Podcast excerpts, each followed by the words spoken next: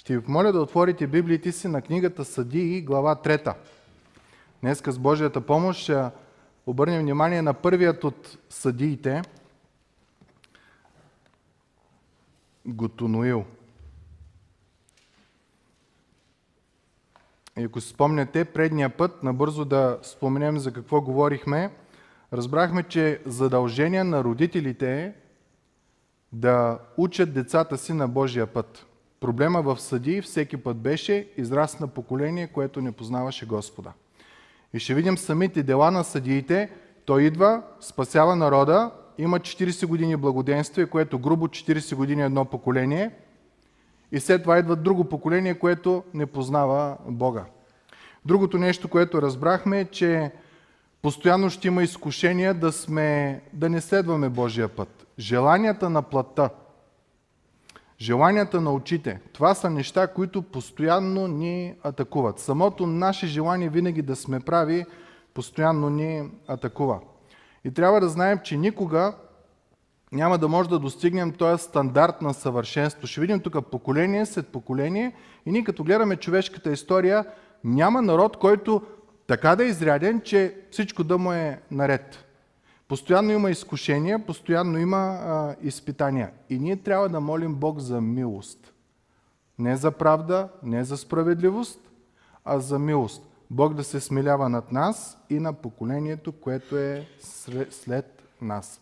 И последното нещо, на което обърнахме внимание, е, че не Исус Навин не изгони народите, а Бог направи така, че Исус Навин да не изгони народите. И причината е една. Обърнете внимание, глава 3, стих 1 и 2. Казва, ето народите, които Господ остави, за да изпитат чрез тях Израил. Всички, които не бяха влизали във всичките ханански битки. Т.е. това са хората, които не познават Божиите дела.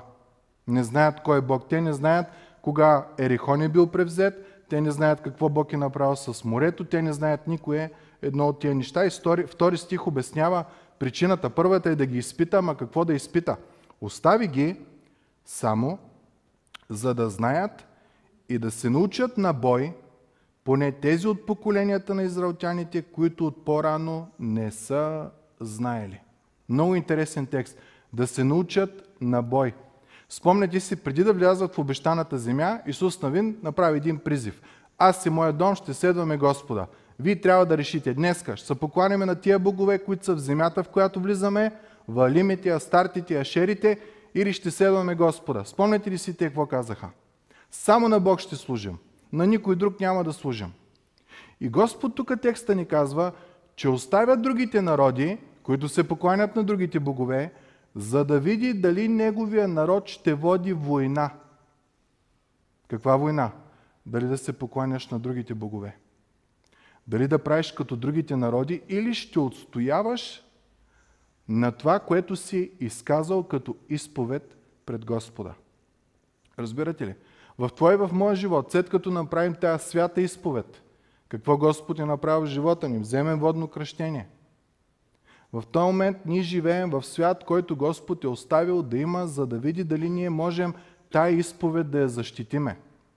Или при първото изкушение, при първата умора, при първото притеснение, при първото това, веднага клякаме и ставаме като другите, защото ние знаем, трудно е да живеем Божия начин, ако нямаме Божията сила. Та Бог иска да види тези хора, ще направят ли компромис с обещанието, с изповедта, която бяха направили. Защото когато направиш компромис, когато станеш толерантен към злото, той има за цел, една единствена цел, да те разкара от Бог. Има за цел да те отдалечи от Бог по всякакъв начин. Спомните си нашия Господ и Спасител, какво казва? Не можеш да служиш на колко господари? На двама. Защо? Единия ще намразиш, другия ще обикнеш. И не ти се казва дали Бог, дали другия. Четейки историята в Библията, гледайки човешката история, отвътре на човек му идва да възлюби то, който, не е, който е против Бог, а не да възлюби Господа. Затова първата, обърнете внимание, заповед, която ни е дадена е да възлюбим Господа. То не е като да се стегнеш и мале, сега трябва да обичам Господа. Не. Търси го, намери прекрасността, величието, привлекателността на Господа и го залюби. Защото светските неща, боговете тук, веднага те обкръжават. Те апелират към очите ти, какво гледаш, те апелират към плътските ти страсти. Нали, ние се борим, тия страсти бушуват в нас. И въпросът е ти можеш ли да устоиш, можеш ли да водиш битка в тези неща. Та не може да служиш на двама господари.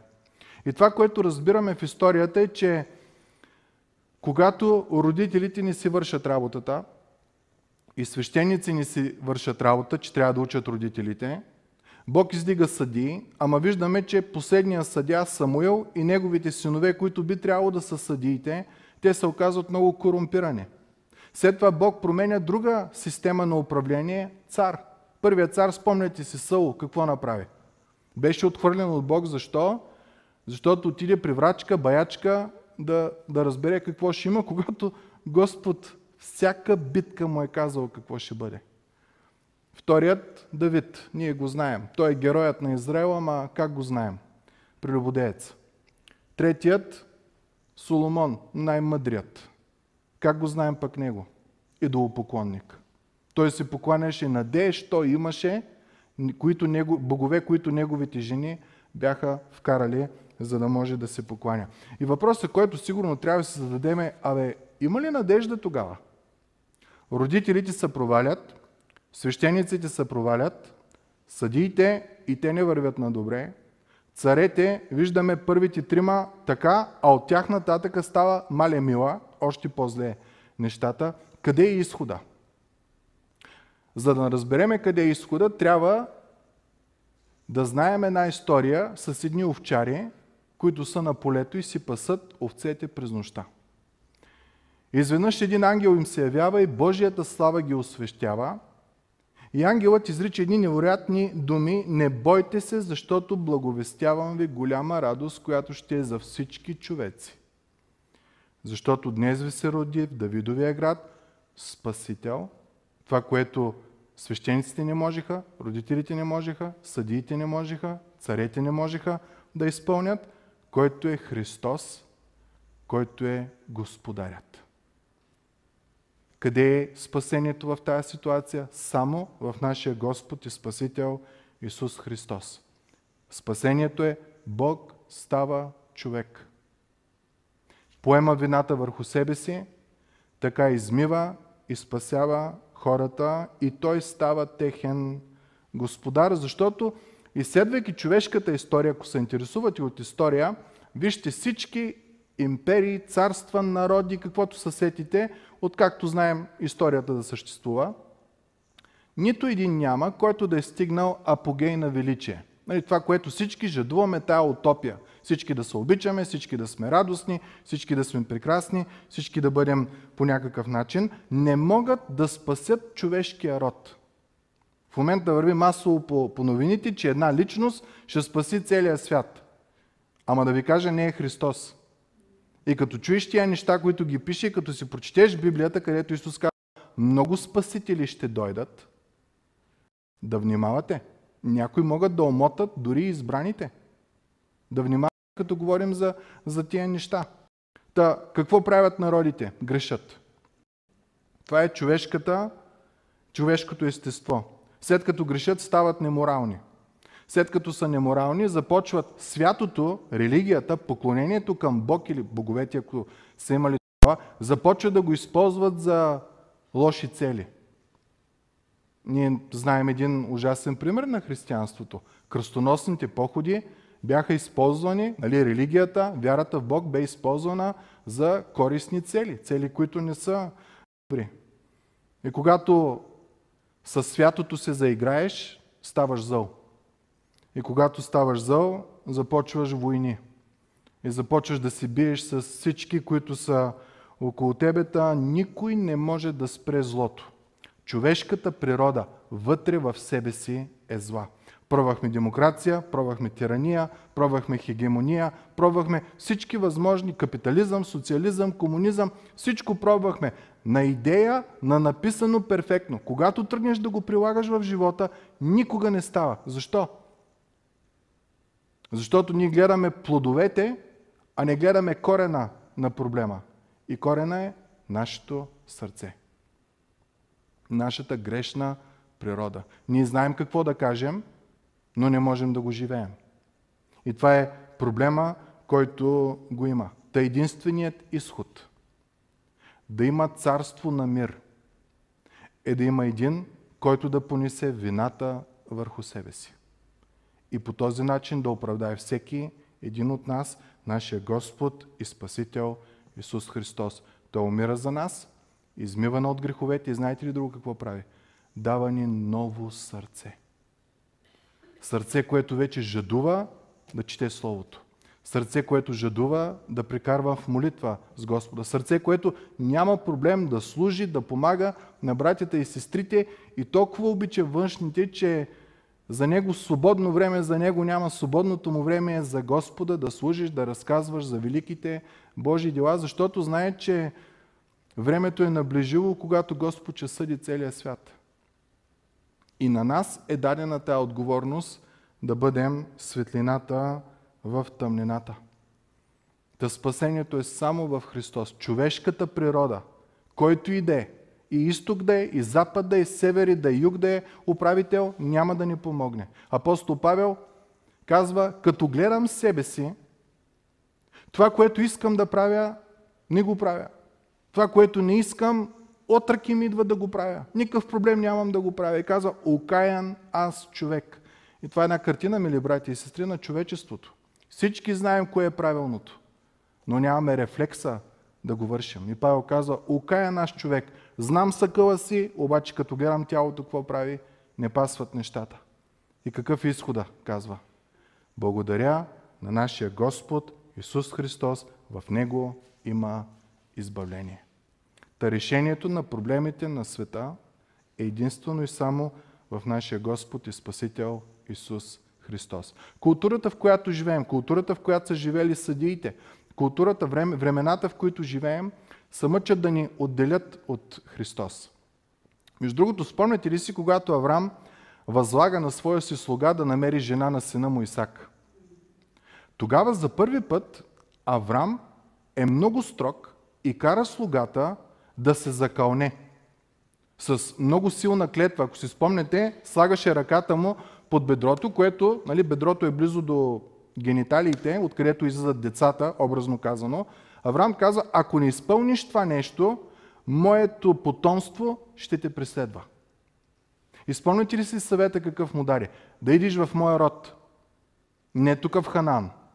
Хананците са хора, които не се кланят на Бог. Хананците ще хванат Исак и ще го вкарат в трета глуха с техните си разбирания, с техните си божества и с техните си неща. Отиваш в моя род и взимаш оттам момиче. И слугата казва, ами ако какво да прави, ако не иска? Той казва, няма не иска. От хананци няма да избираш жена на, съпруга, на сина ми. Няма да взимаш жена на сина ми от дъщерите на хананците, между които живея. А ще отидеш в отечеството ми, природа ми и оттам ще вземеш жена за сина ми Исак. Авраам много добре знае, че света, в който е живеел, не е угоден на Бога. Но той е знаел, че думът е едно от най-святите неща. И е казал, в моя дом няма да допусна идолопоклонство.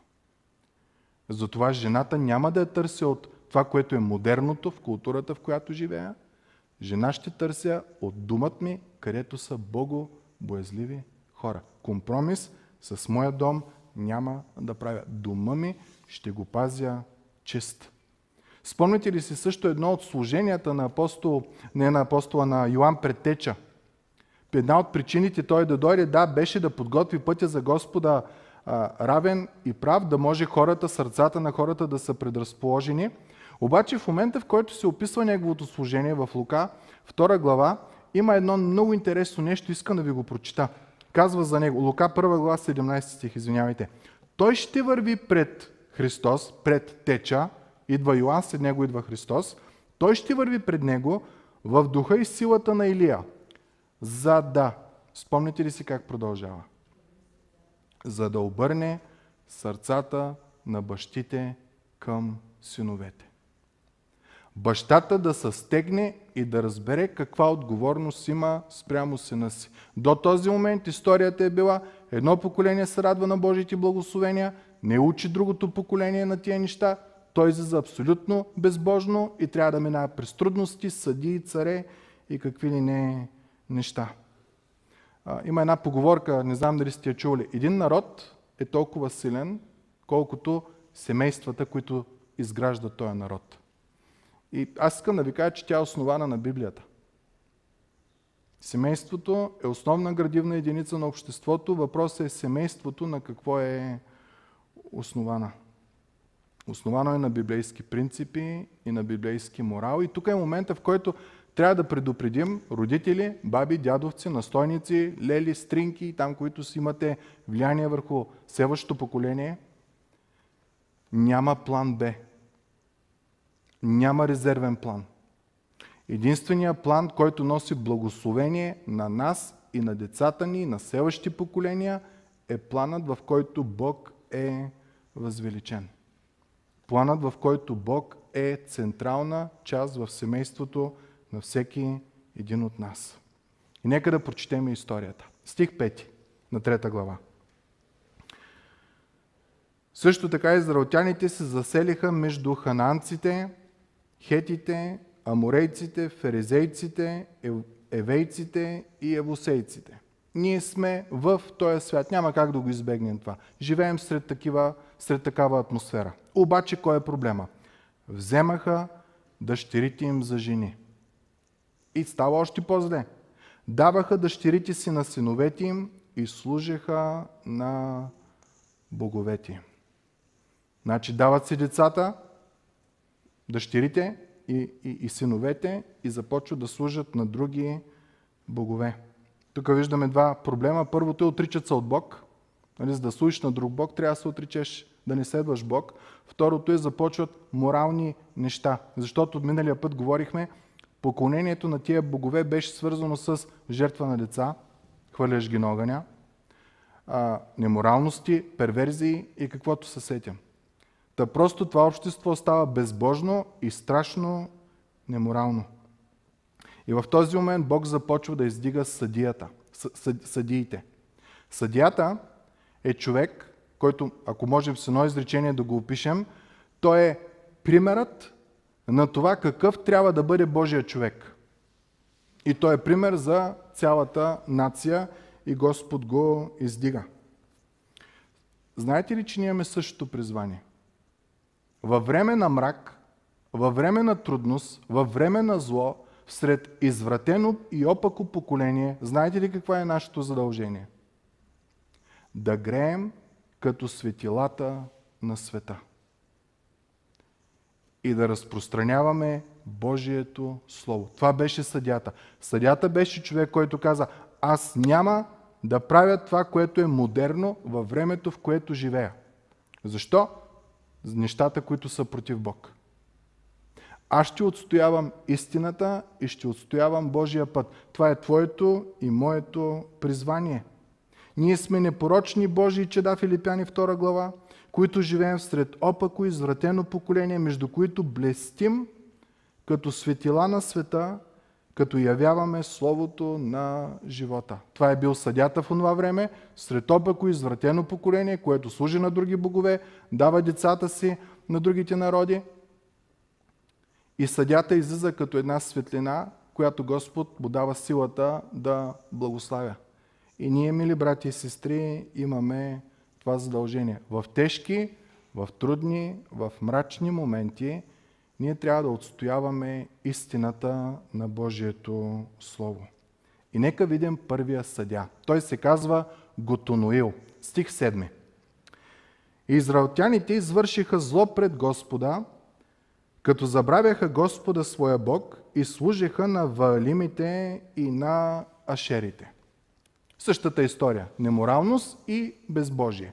Тия неща си вървят. Защо?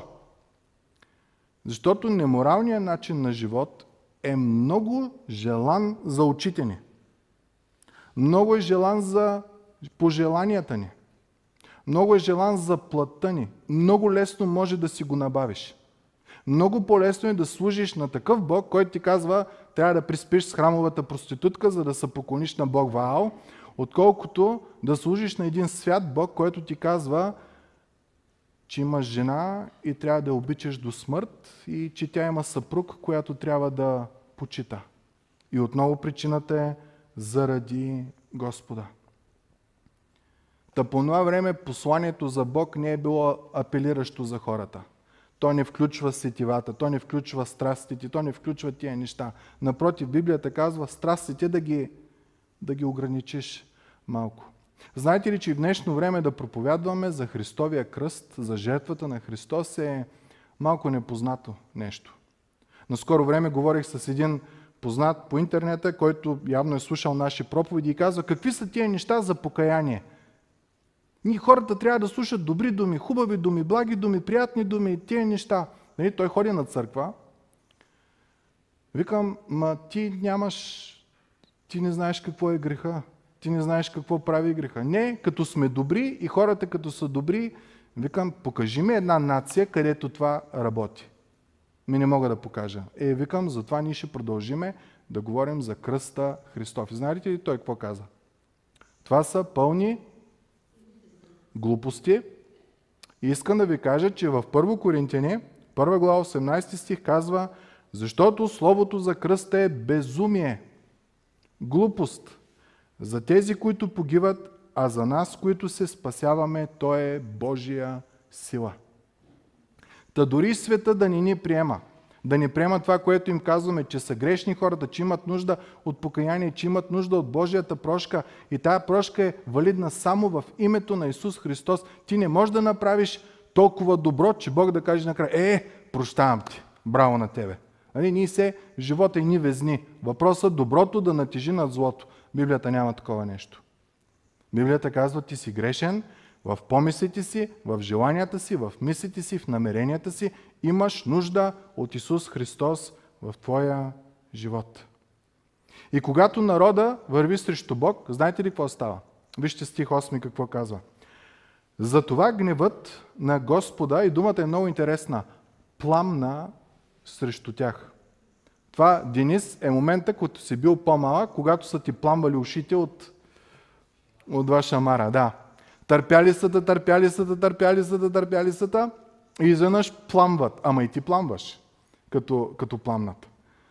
И тук Господ това прави. Какво разбираме? Бог не е будала. Не иска, а, той Бог любов, няма страшно, той ще замаже. Няма такова нещо.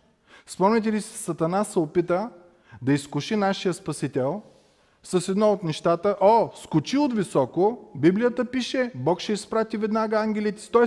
прави каквото искаш, нали Бог е дълго търпелив и много милостив, Бог ще ти помогне, не се притеснявай. Отговора на Исус какъв беше?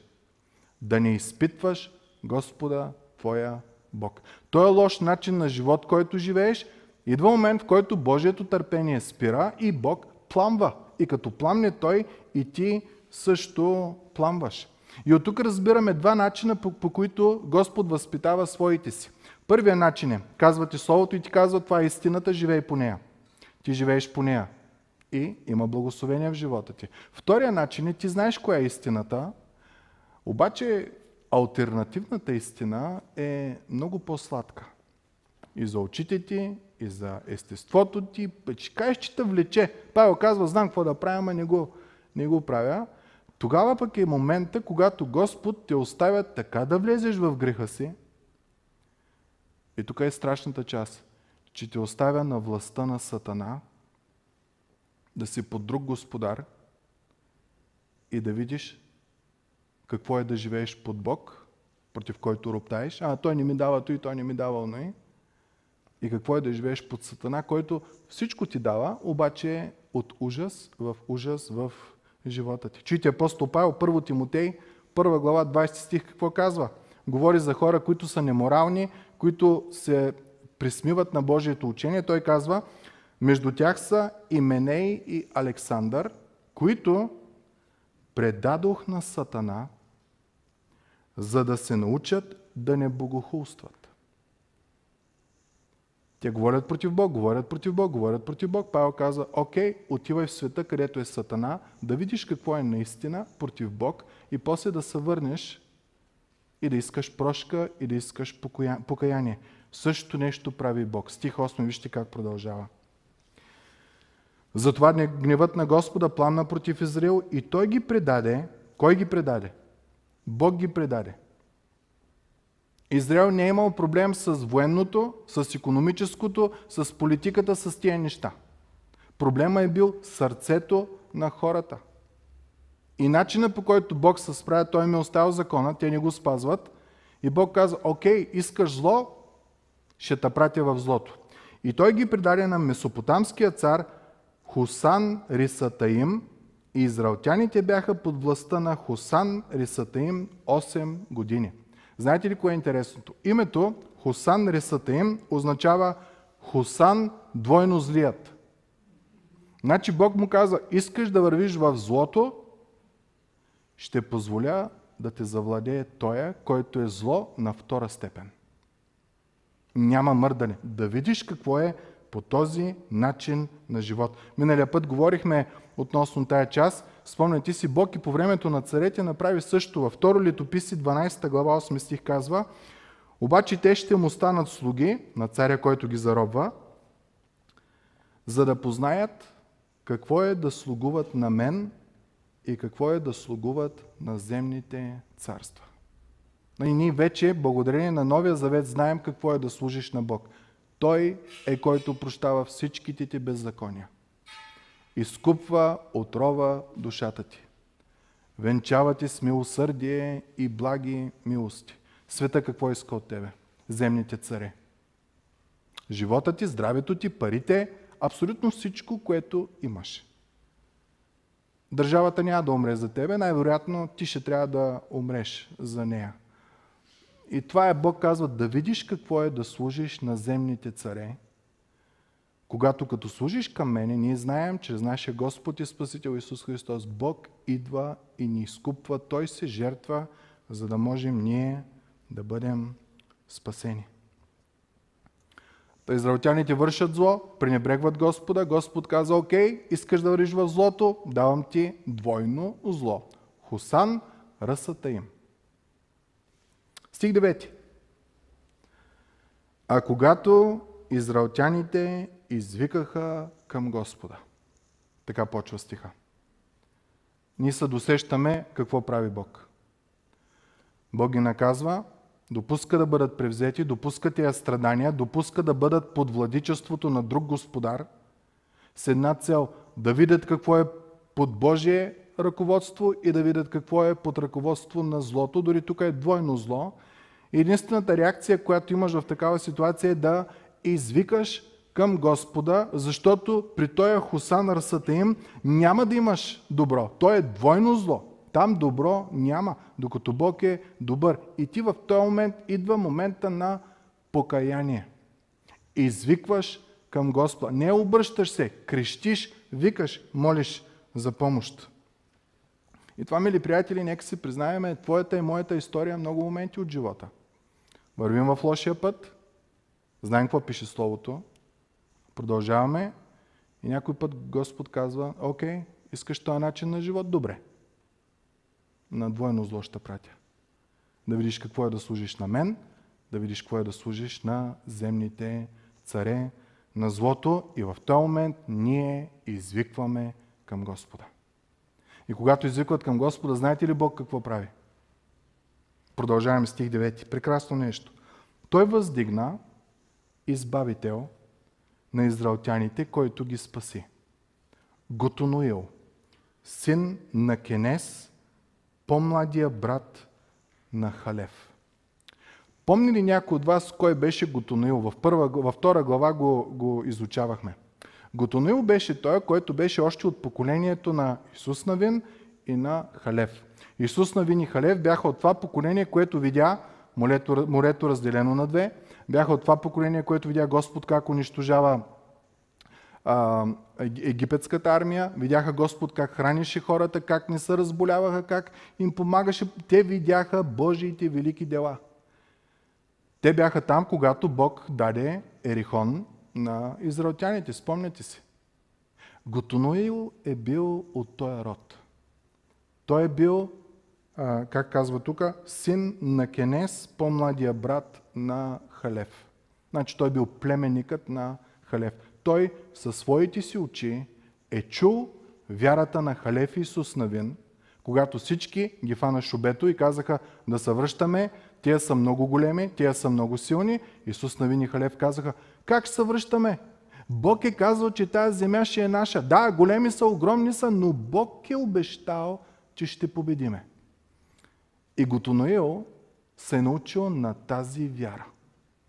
И Готоноил, между другото, е от едно поколение, което умира. Искам да ви прочита 2 глава 7 стих казва И народа служише на Господа, това е Халев, Исус Навин и Готоноил, това поколение, при всички дни на Исус и при всичките дни на старейшините, които надживяха Исус, които видяха всички велики дела, които Господ беше извършил в Израел.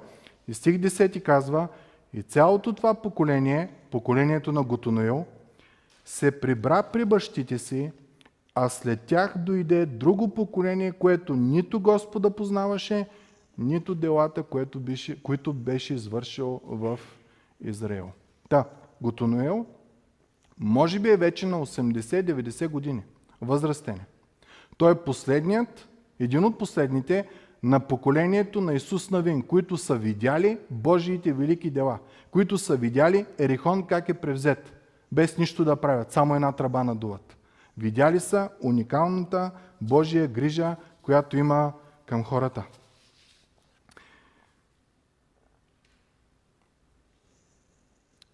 И какво вижда Готонуил? Той е от старото поколение.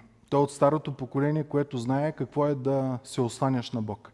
Той знае какво е, когато Бог действа.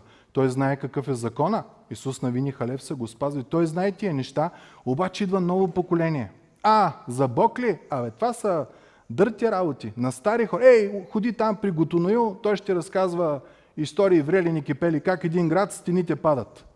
Навън. Не навътре, като да ги превземеш. Ще разправя врели кипели, как Извинявайте, море се разделя на две, как Господ храни от небето и някакви абсолютни глупости, иди при Него, ако искаш за, за Бог. Ама Готоноил е опорит. Той не се е отказал от Господа, защото това, което е видял и това, което живее, то е реалност. Можем да кажем днешно време, Готоноил е доста консервативен. Не от тия новите, младите, нали, либералните, а, нали, прогресиращите християни, които са. Той си е консерва. Той знае стария начин, той знае Господ какво прави, той е видял Господ какво прави, той знае Словото, че Бог е верен на Словото. Когато Бог каже, ако си верен на мен, ще благословя, ако не си, ще те накажа, Готонил знае тия работи. Младото поколение сигурно си казва, а, той е дълго търпелив, много милостив, ще мине метър, два, три и колко неща. Знаете ли, между другото, апостол Павел описва какъв ще бъде света в последните дни. Това е във 2 Тимотей, 3 глава, искам да ви прочита. Казва, ще бъдат предатели, буйни, надути, повече отзети от сладострастие, на моето, моето, моето, моето, моята кола, моя телефон, моето, моето, отколкото от страст към Бога, имащи вид на благочестие, вършат всички правилни неща, помагат на бедните, грижат се и тия неща, обаче, много интересно но отречени от силата му. Как го виждаме това? Представете си човек, който идва тук и се раздава. Помага на всеки, който види вдовица, сираче и това. И в един момент, един от хората, на които помага, не му благодари. И той е кипва. Защо? Защото няма силата на Бог. Има вид на благочестие, на външен вид прави правилните неща, но в момента, в който някой му каже въпреки, той кипва. Той няма Божията сила да възлюби. Апостол Павел казва в 1 Коринтияни 13 глава и целият имот да раздам и да дам тялото си за все изгаряне, а какво ако нямам? Любов ако нямам, нищо не съм. меч то звънти и кимвал, що дрънка. Много шум и в момента, в който влязат вътре в живота ти, се вижда празнота. Павел описва това на Тимотей. Имаш ти вид на благочестие, но отречени от силата му. Готоноил такъв ли беше? Стих 10. Вижте как го описва. Дух Господен дойде върху него. Значи Готонил е имал вид на благочестие, той е отстоявал истината, отстоявал е правилните неща, отстоявал е всичко това, но не е бил лишен от силата му, защото той е имал страст към Бога, а не към сладострастие, към своите си страсти. Какво означава това в днешно време? Готонил е имал силата и коража да каже не – аз няма да бъда като културата, която е около мене. Аз няма да бъда като моите съученици. Аз няма да бъда като моите колеги. Няма да бъда като моите приятели. Няма... Аз ще бъда такъв, какъвто Бог изисква да бъда. И знаете ли какво става с такъв човек? Бог му дава духа си. И той човек получава мъдрост да води, сила да води битки и кораж да устоява дори и в най- трудните места от живота си. И вижте какво прави. Господ им дава Готонуил. И той съдеше Израил или беше съдя на Израил, може и глагол да се приведе това. Излезе на бой и Господ в ръката му Месопотамския цар Хусан рисата им и ръката му наделя против Хусан рисата им. Кой предаде в ръката на Готонуил Месопотамския цар? Бог. Бог прави всичко. Бог наказва, Господ издига, Бог дава избавление. Страхотна история. И което е най-интересно, обърнете внимание, той първо съдеше Израил и след това се справи с противника. В мой ум, чисто човешки, логически би било, чака аз да махна този, който притеснява народа и после ще ги изправя като ни лук яли, ни лук мирисали, ще ги изправя пред мене като съдя и ще ги съдя. Но тук нещата са обърнати. Първо той съдеше Израил. Какво означава да, да съди? Изгонва валимите. Изгонва астарите. Унищожава ги. И възстановява поклонението към Господа. Съди народа. Нали това е смисъла? И след това, след като народът вече е със сърце съвършенно разположено към Господа, Бог може да премахне враговете им. Не е Готунаил. Бог прави това нещо. Виждате ли в тази история, коя е централната фигура? Не е Готунаил. Бог е. Бог издига Готунаил да съди народа, да изобличи хората, да се върнат отново към Бог. Те вече са подготвени, те викат към Господа, те са в покаяно състояние. И в момента, когато това нещо се случи, тогава вече Господ, виждайки сърцата им, че са обърнати към Него, няма проблем да ги залее с благословенията си. И тук разбираме, че проблема на Израел не е военен, въпреки че армия има срещу тях, не е политически, въпреки че има друг цар, който ги владее, не е агрономен, въпреки че им взимат реколтата. Проблема на Израел е вътре в сърцето. И тази вечер, мили братко и сестро, ако си тука и като тия ранни израелтяни си забравил Господа и Господ е предал на дваш по-зло от това, което вършиш. Той е с една единствена цел да извикаш към Него. Но единственият момент, когато ти можеш да извикаш към Него е когато осъзнаеш, че проблемът ти не е работата, не е колегите, не е съпругата, не е съпруга, не е и църквата, защото някои хора много обичат да се извиняват с църквата. Проблемът ти е вътре твоето сърце. Работата, жената и това са плодовете на проблема ти. Ама Бог не те призовава да премахваш плодовете. Бог те призовава да решиш проблема в корен, в основата. И основата, проблема е в твоето сърце. И единственият изход е да извикаш към Господа. И извиквайки към Господа, Бог е верен и праведен да ни прости и да ни очисти от всяка една неправда. И когато ти нещо това го направиш, Бог започва да работи нещо уникално в сърцето ти. Едно от нещата е обръща сърцата на бащите към синовете им.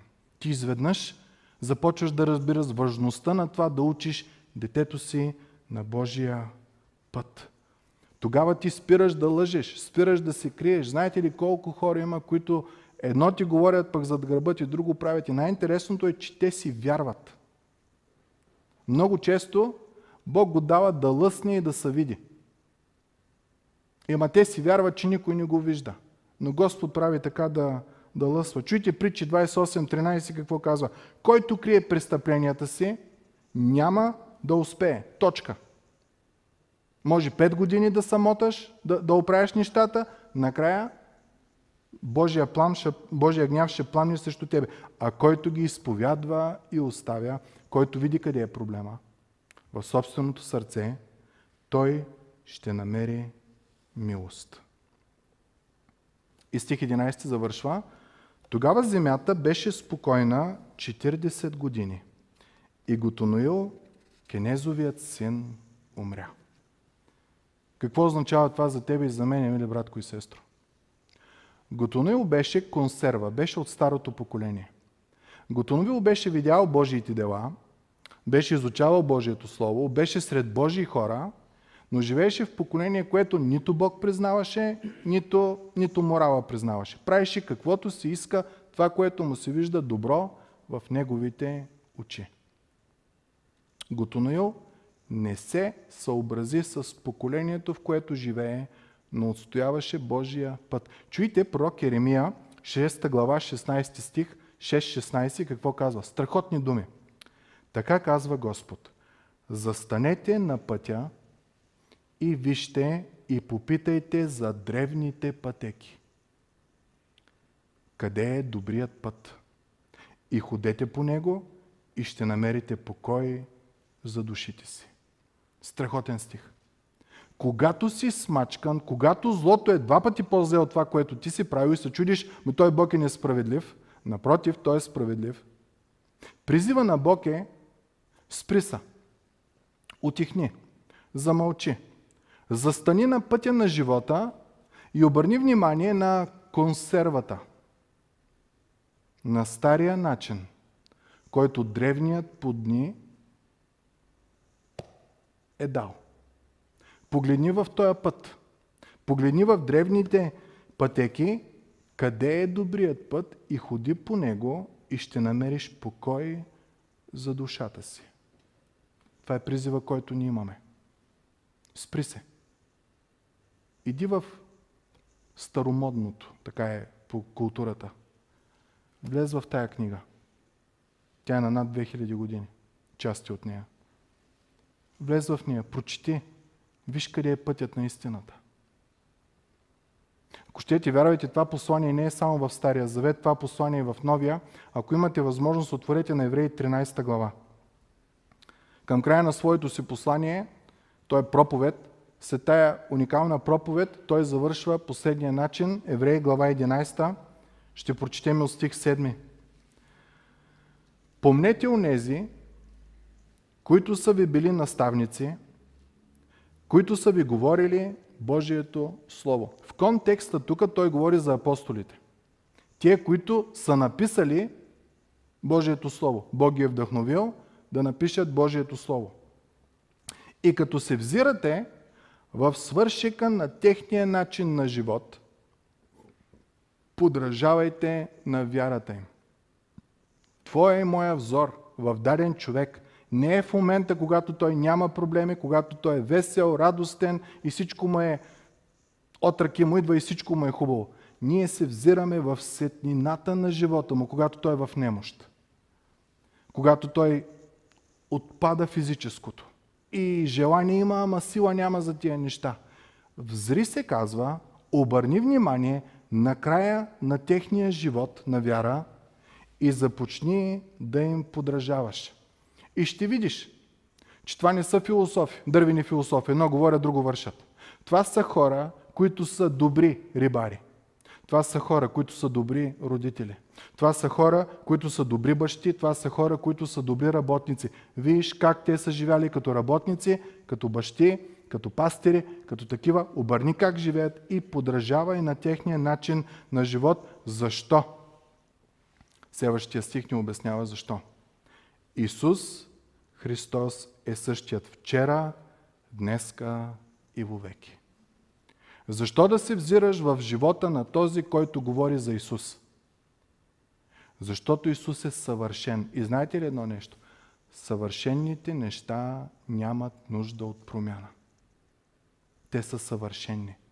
Не можеш да ги подобриш. Исус Христос е Божият съвършен агнец. Той е същия вчера, днеска и завинаги. Затова върни се към тая книга, ако до сега не си я чел. Върни се към нея.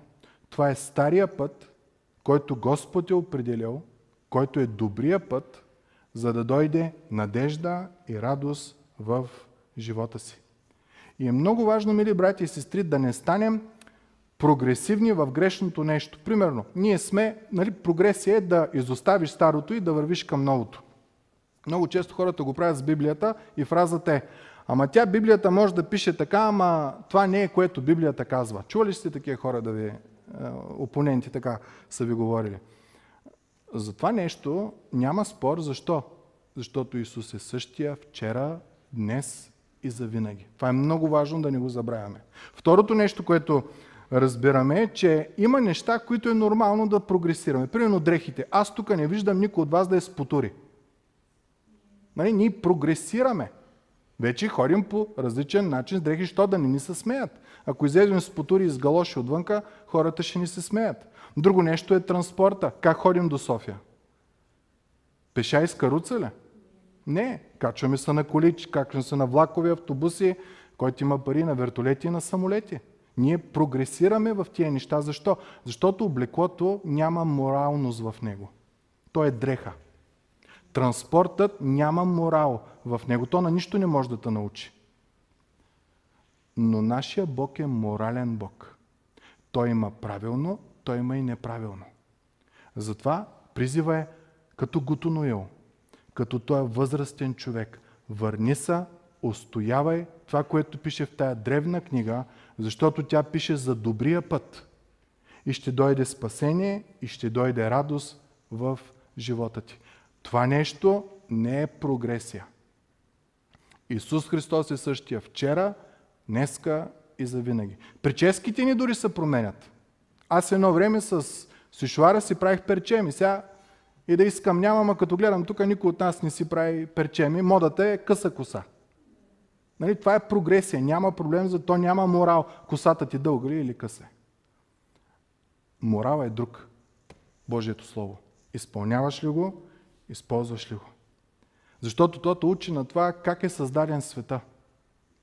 То ти казва, че ти си скъпоценно Божие създание. То не ти казва, че си маймуна. Една от многото и да умреш, никой няма да има да го интересува. То ти казва, че този свят е специално направен от архитекта на архитектите, нашия Господ и Спасител Исус Христос. Той свят е Божие творение. То не е случайности, които са се образували. Учи ни това слово за греха, учи ни, че няма надежда нито в Путин, нито в Байдан, нито в НАТО, нито в никой. Надеждата е само в Господ Исус Христос, защото всички други са човеци, които имат грешна природа. Учени за спасението. Спасението е само в Исус Христос. Не е в правене на неща, не е в това. Не можеш да направиш нещо, което да впечатли Бог. Той е създал целия свят. Какво ще направиш, което впечатлява Бог? Да каже Бог, у, той не съм го виждал до сега. Не можем да го очудим. Затова е по милост и по благодат. Църквата. Тук ни се казва какво е църквата. Църквата не е социална институция. Църквата е място, което разпространява след опако извратено поколение Божието Слово, което е светлина за народите. Да, ние вършим социални дейности, но те са с една цел – повече хора да могат чрез тях да научат за, Божията, за Божиите истини. И отново прочитам евреи. Помнете онези, които са ви били наставници. Върни се обратно към Словото. Той е непроменимо. И се, които са ви говорили Божието Слово и като се взирате, свършика на техния начин на живот, подражавайте на вярата им. Защо? Исус не се променя. Той е същия вчера, днеска и завинаги дава едно предупреждение. Стих 9. Не се увличайте в разни странни учения. Защото е добре сърцето да расте с благодат. Мили братко и сестро, ние сме призвани да стоиме на основата. Божието Слово. Махнеш ли го, всичко отива на кино. Това Слово ти казва кой е Бог, че е Троица. Това Слово ти казва любовта Божия. Това Слово ти казва начина на спасение. Това Слово казва, че ти си специално създаден от Бога на този свят. Ти не си някоя маймуна, някоя плюмка. Ти си творение Божие. И когато ти и аз, като този стар мъж Гутоноил, повярваме в думите на древният подни, така го описва Данаил, когато го живеем това нещо, когато го приложим въпреки културата около нас, Словото казва, настана мир. В твоя дом, в твоя живот и с Божията помощ в твоя и моя град, в нашата държава.